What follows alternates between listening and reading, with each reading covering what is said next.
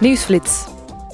De Commissie Internationale Handel heeft groen licht gegeven met nog een jaar schorsing van de EU-invoerrechten op Oekraïense exportproducten.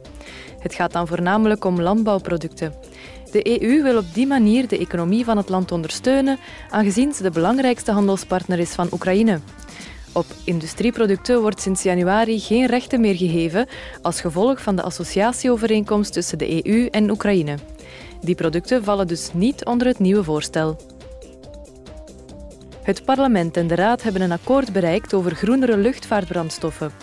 Deze week zijn ze namelijk overeengekomen het gebruik van duurzame brandstoffen, zoals geavanceerde biobrandstoffen en waterstof, te verhogen.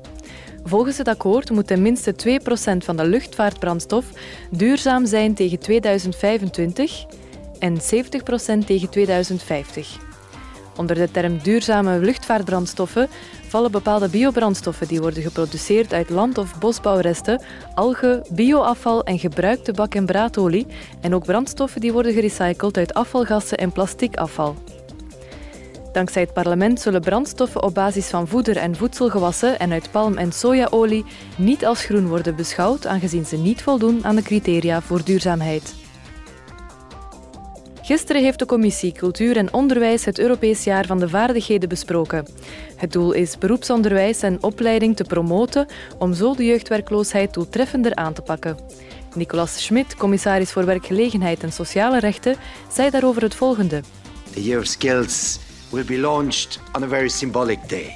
Het jaar van de vaardigheden gaat van start op een heel symbolische dag, namelijk op 9 mei, de dag van Europa. Ik denk dat dit een symbolische waarde heeft, omdat Europa ook staat voor goede vaardigheden. Vaardigheden in de brede zin van het woord, namelijk in nauw verband met de arbeidsmarkt, maar ook in de zin van leren en competenties verwerven, wat in onze democratieën ook heel belangrijk is. Extremely important in our democracies.